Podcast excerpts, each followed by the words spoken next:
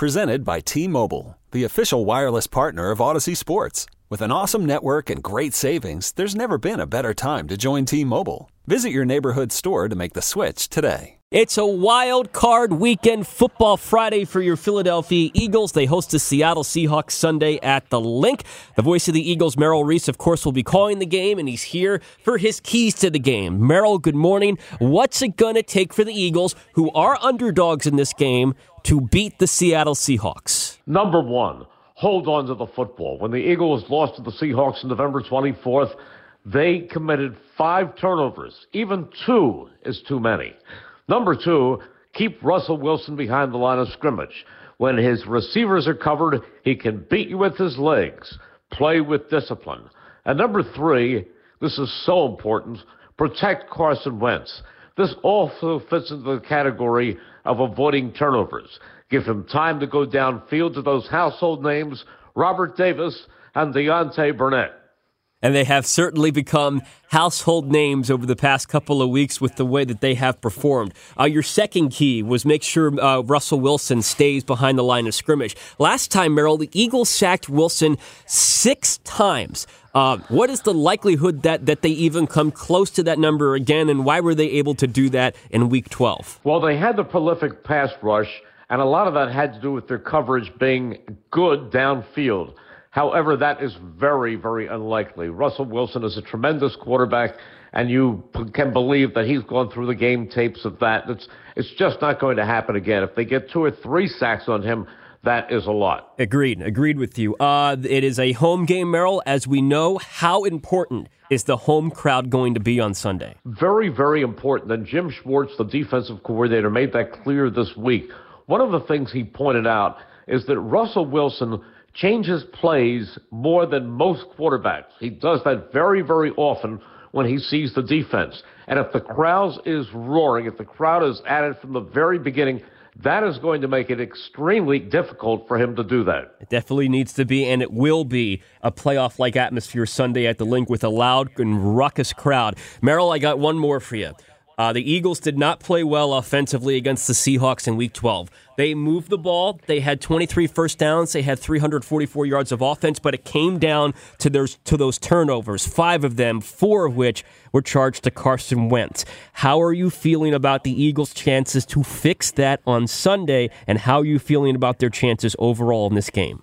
I think they have a good chance. I really do, and I don't think they're going to have those turnovers this week. If you look at Carson Wentz over this last month, he has really practiced ball security.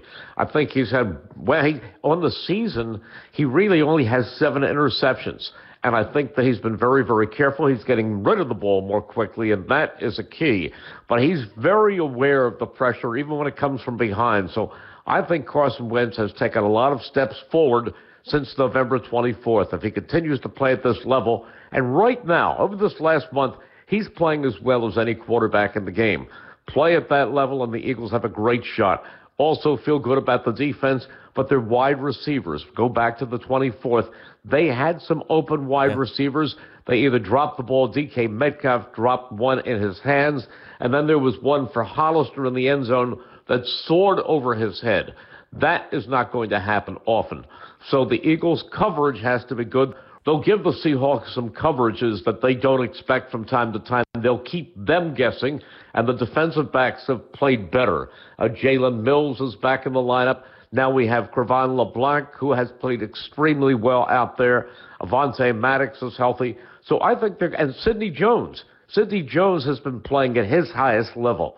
So I think the Eagles defensively are going to be fine. I, I, think it's going to be a very good and a very close game, one that I'm looking forward to, one that the city's looking forward to, and I am looking forward to your call as well Sunday with Mike Quick and Howard Eskin. Merrill, good luck on one the One more thing, yes. Dave, I have to point out. Sure.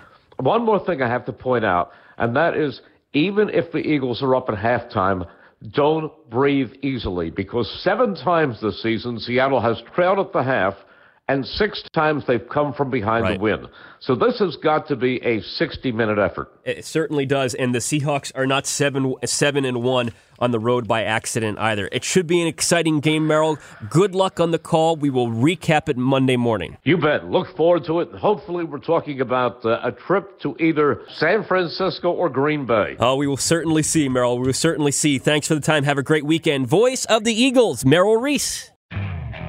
Okay, picture this. It's Friday afternoon when a thought hits you. I can spend another weekend doing the same old whatever, or I can hop into my all new Hyundai Santa Fe and hit the road.